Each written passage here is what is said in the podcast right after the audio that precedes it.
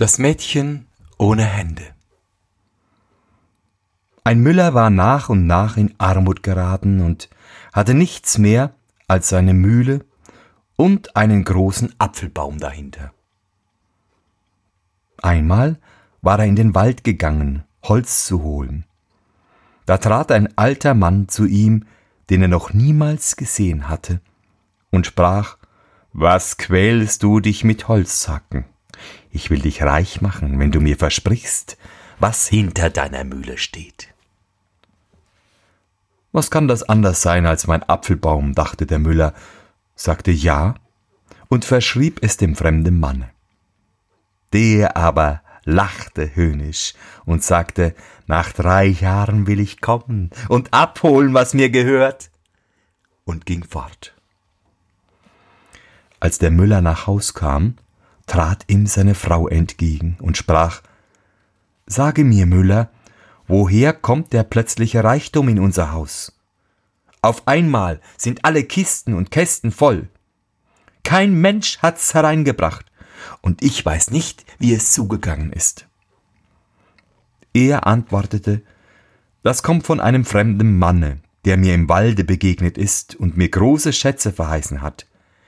Ich habe ihm dagegen verschrieben, was hinter der Mühle steht. Den großen Apfelbaum können wir wohl dafür geben.« »Ach Mann«, sagte die Frau erschrocken, »das ist der Teufel gewesen. Den Apfelbaum hat er nicht gemeint, sondern unsere Tochter, die stand hinter der Mühle und kehrte den Hof.« Die Müllers Tochter war ein schönes und frommes Mädchen und lebte die drei Jahre in Gottesfurcht und ohne Sünde. Als nun die Zeit herum war und der Tag kam, wo sie der Böse holen wollte, da wusch sie sich rein und machte mit Kreide einen Kranz um sich. Der Teufel erschien ganz früh, aber er konnte ihr nicht nahe kommen. Zornig sprach er zu Müller: »Tu ihr alles Wasser weg, damit sie sich nicht mehr waschen kann, denn sonst habe ich keine Gewalt über sie.« Der Müller fürchtete sich und tat es. Am anderen Morgen kam der Teufel wieder, aber sie hatte auf ihre Hände geweint und sie waren ganz rein. Da konnte er ihr wiederum nicht nahen und sprach wütend zu dem Müller: »Hau ihr die Hände ab, sonst kann ich ihr nichts anhaben.« Der Müller entsetzte sich und antwortete: »Wie könnte ich meinem eigenen Kinde die Hände abhauen?« Da drohte ihm der Böse und sprach: »Wo du es nicht tust, so bist du mein, und ich hole dich selber.« Dem Vater ward Angst, und er versprach, ihm zu gehorchen. Da ging er zu dem Mädchen und sagte: »Mein Kind, wenn ich dir nicht beide Hände abhaue, so führt mich der Teufel fort, und in der Angst habe ich es ihm versprochen. Hilf mir doch in meiner Not und verzeih mir, was ich Böses an dir tue.« Sie antwortete: »Lieber Vater, macht mit mir, was ihr wollt. Ich bin euer Kind.« Darauf legte sie beide Hände hin und ließ sie sich abhauen. Der Teufel kam zum dritten Mal, aber sie hatte so lange und so viel auf die Stümpfe geweint, dass sie doch ganz rein waren. Da musste er weichen und hatte alles Recht auf sie verloren. Der Müller sprach zu ihr: »Ich habe so großes Gut durch dich gewonnen, ich will dich zeitlebens aufs Köstlichste halten.« Sie antwortete aber: »Hier kann ich nicht bleiben, ich will fortgehen. Mitleidige Menschen werden mir schon so viel geben, als ich brauche.« Darauf ließ sie sich die verstümmelten Arme auf den Rücken binden, und mit Sonnenaufgang machte sie sich auf den Weg und ging den ganzen Tag, bis es Nacht ward. Da kam sie zu einem königlichen Garten, und beim Mondschimmer sah sie, dass Bäume voll schöner Früchte darin standen. Aber sie konnte nicht hinein, denn es war ein Wasser darum. Und weil sie den ganzen Tag gegangen war und keinen Bissen genossen hatte und der Hunger sie quälte, so dachte sie: »Ach, wäre ich darin, damit ich etwas von den Früchten äße, sonst muss ich verschmachten. Da kniete sie nieder, rief Gott den Herrn an und betete. Auf einmal kam ein Engel daher, der machte eine Schleuse in dem Wasser zu, so dass der Graben trocken ward und sie hindurchgehen konnte. Nun ging sie in den Garten, und der Engel ging mit ihr.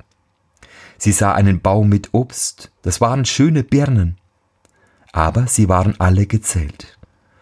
Da trat sie hinzu und aß eine mit dem Munde vom Baume ab, ihren Hunger zu stillen, aber nicht mehr. Der Gärtner sah es mit an, weil aber der Engel dabei stand, fürchtete er sich und meinte, das Mädchen wäre ein Geist, schwieg still und getraut es nicht zu rufen oder den Geist anzureden. Als sie die Birne gegessen hatte, war sie gesättigt und ging und versteckte sich in das Gebüsch. Der König, dem der Garten gehörte, kam am andern Morgen herab, da zählte er und sah, dass eine der Birnen fehlte und fragte den Gärtner, wo sie hingekommen wäre. Sie läge nicht unter dem Baume und wäre doch weg. Da antwortete der Gärtner, vorige Nacht kam ein Geist herein, der hatte keine Hände und aß eine mit dem Munde ab. Der König sprach, wie ist der Geist über das Wasser hereingekommen? Und wo ist er hingegangen, nachdem er die Birne gegessen hatte? Der Gärtner antwortete, es kam jemand im schneeweißen Kleide vom Himmel, der hat die Schleuse zugemacht und das Wasser gehemmt, damit der Geist durch den Graben gehen konnte. Und weil es ein Engel gewesen sein muss, so habe ich mich gefürchtet, nicht gefragt und nicht gerufen. Als der König sprach, verhält es sich, wie du sagst, so will ich diese Nacht bei dir wachen. Als es dunkel ward, kam der König in den Garten und brachte einen Priester mit, der sollte den Geist anreden. Alle drei setzten sich unter den Baum und gaben Acht. Um Mitternacht kam das Mädchen aus dem Gebüsch gekrochen, trat zu dem Baum und aß wieder mit dem Munde eine Birne ab. Neben ihr aber stand der Engel im weißen Kleide. Da ging der Priester hervor und sprach, bist du von Gott gekommen oder von der Welt? Bist du ein Geist oder ein Mensch? Sie antwortete, ich bin kein Geist, sondern ein armer Mensch, von allen verlassen, nur von Gott nicht. Der König sprach, wenn du von aller Welt verlassen bist, so will ich dich nicht verlassen. Er nahm sie mit sich in sein königliches Schloss, und weil sie so schön und fromm war, liebte er sie von Herzen, ließ ihr silberne Hände machen und nahm sie zu seiner Gemahlin. Nach einem Jahr musste der König übers Feld ziehen. Da befahl er die junge Königin seiner Mutter und sprach, wenn sie ins Kindbett kommt, so haltet und pflegt sie wohl und schreibt mir's gleich in einem Briefe. Nun gebar sie einen schönen Sohn. Da schrieb es die alte Mutter eilig und meldete ihm die frohe Nachricht. Der Bote aber ruhte unterwegs an einem Bache. Und da er von dem langen Wege ermüdet war, schlief er ein. Da kam der Teufel, welcher der frommen Königin immer zu Schaden trachtete, und vertauschte den Brief mit einem anderen. Darin stand, dass die Königin einen Wechselbalg zur Welt gebracht hätte. Als der König den Brief las, erschrak er und betrübte sich sehr.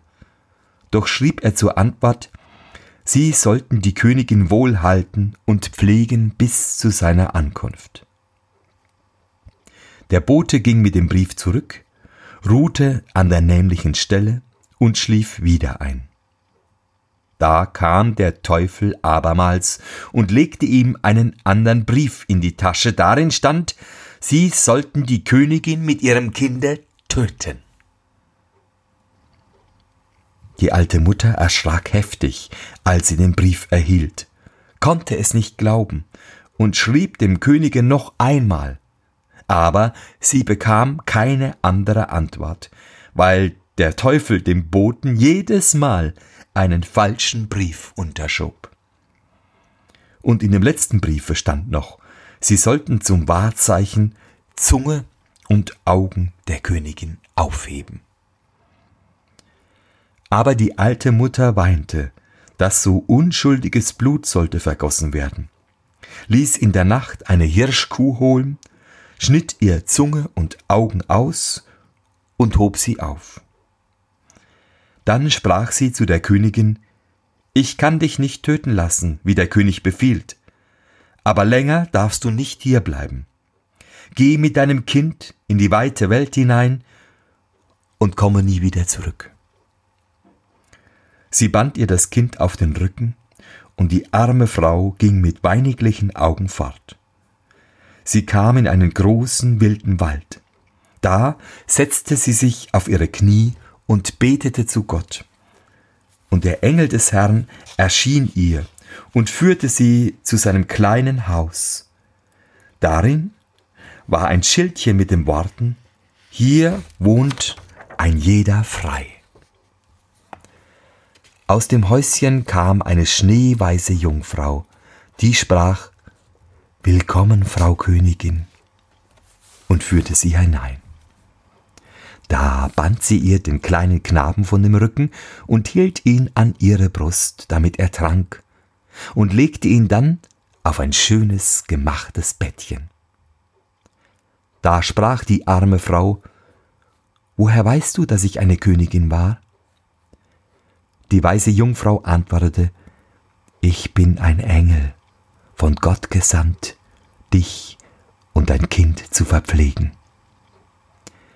Da blieb sie in dem Hause sieben Jahre und war wohl verpflegt, und durch Gottes Gnade wegen ihrer Frömmigkeit wuchsen ihr die abgehauenen Hände wieder. Der König kam endlich aus dem Felde wieder nach Haus, und sein erstes war, dass er seine Frau mit dem Kind sehen wollte. Da fing die alte Mutter an zu weinen und sprach: »Du böser Mann, was hast du mir geschrieben, dass ich zwei unschuldige Seelen ums Leben bringen sollte?« Und zeigte ihm die beiden Briefe, die der Böse verfälscht hatte, und sprach weiter: »Ich habe getan, wie du befohlen hast«, und wies ihm die Wahrzeichen, Zunge und Augen. Da fing der König an, noch viel bitterlicher zu weinen über seine arme Frau und sein Söhnlein, dass es die alte Mutter erbarmte und sie zu ihm sprach: »Gib dich zufrieden, sie lebt noch. Ich habe eine Hirschkuh heimlich schlachten lassen und von dieser die Wahrzeichen genommen. Deiner Frau aber habe ich ihr Kind auf den Rücken gebunden und sie geheißen, in die weite Welt zu gehen. Und sie hat versprechen müssen, nie wieder hierher zu kommen, weil du so zornig über sie warst.« Da sprach der König: »Ich will gehen, soweit der Himmel blau ist, und nicht essen und nicht trinken, bis ich meine liebe Frau und mein Kind wiedergefunden habe. Wenn sie nicht in der Zeit umgekommen oder hungers gestorben sind.« Darauf zog der König umher, an die sieben Jahre lang, und suchte sie in allen Steinklippen und Felsenhöhlen, aber er fand sie nicht und dachte, sie wären verschmachtet. Er aß nicht und trank nicht während dieser ganzen Zeit, aber Gott erhielt ihn.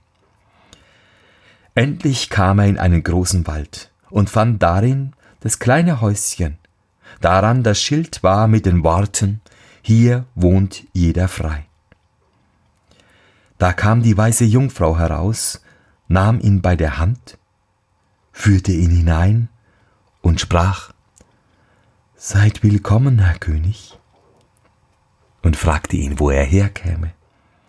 Er antwortete: »Ich bin bald sieben Jahre umhergezogen. Ich suche meine Frau mit ihrem Kinde. Ich kann sie aber nicht finden.« Der Engel bot ihm Essen und Trinken an. Er nahm es aber nicht und wollte nur ein wenig ruhen. Da legte er sich schlafen und deckte ein Tuch über sein Gesicht.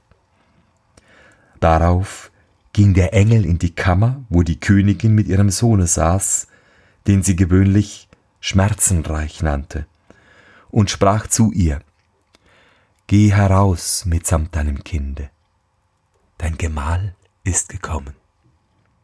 Da ging sie hin, wo er lag, und das Tuch fiel ihm vom Angesicht. Da sprach sie: Schmerzenreich, heb deinem Vater das Tuch auf und decke ihm sein Gesicht wieder zu. Das Kind hob es auf und deckte es wieder über sein Gesicht. Das hörte der König im Schlummer und ließ das Tuch noch einmal gerne fallen. Da ward das Knäbchen ungeduldig und sagte: Liebe Mutter,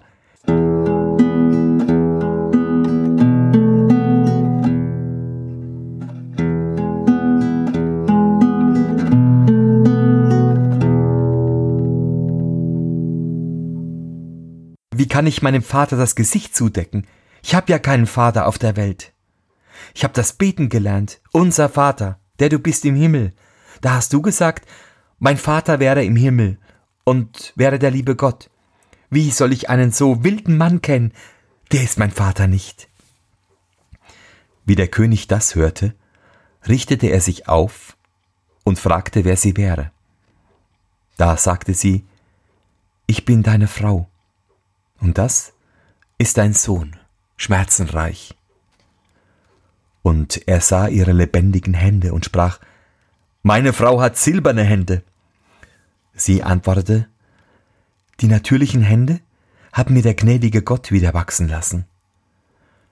Und der Engel ging in die Kammer, holte die silbernen Hände und zeigte sie ihm. Da sah er erst gewiss, dass es seine liebe Frau und sein liebes Kind war, und küsste sie und war froh und sagte: Ein schwerer Stein ist von meinem Herzen gefallen. Da speiste sie der Engel Gottes noch einmal zusammen, und dann ging sie nach Haus zu seiner alten Mutter.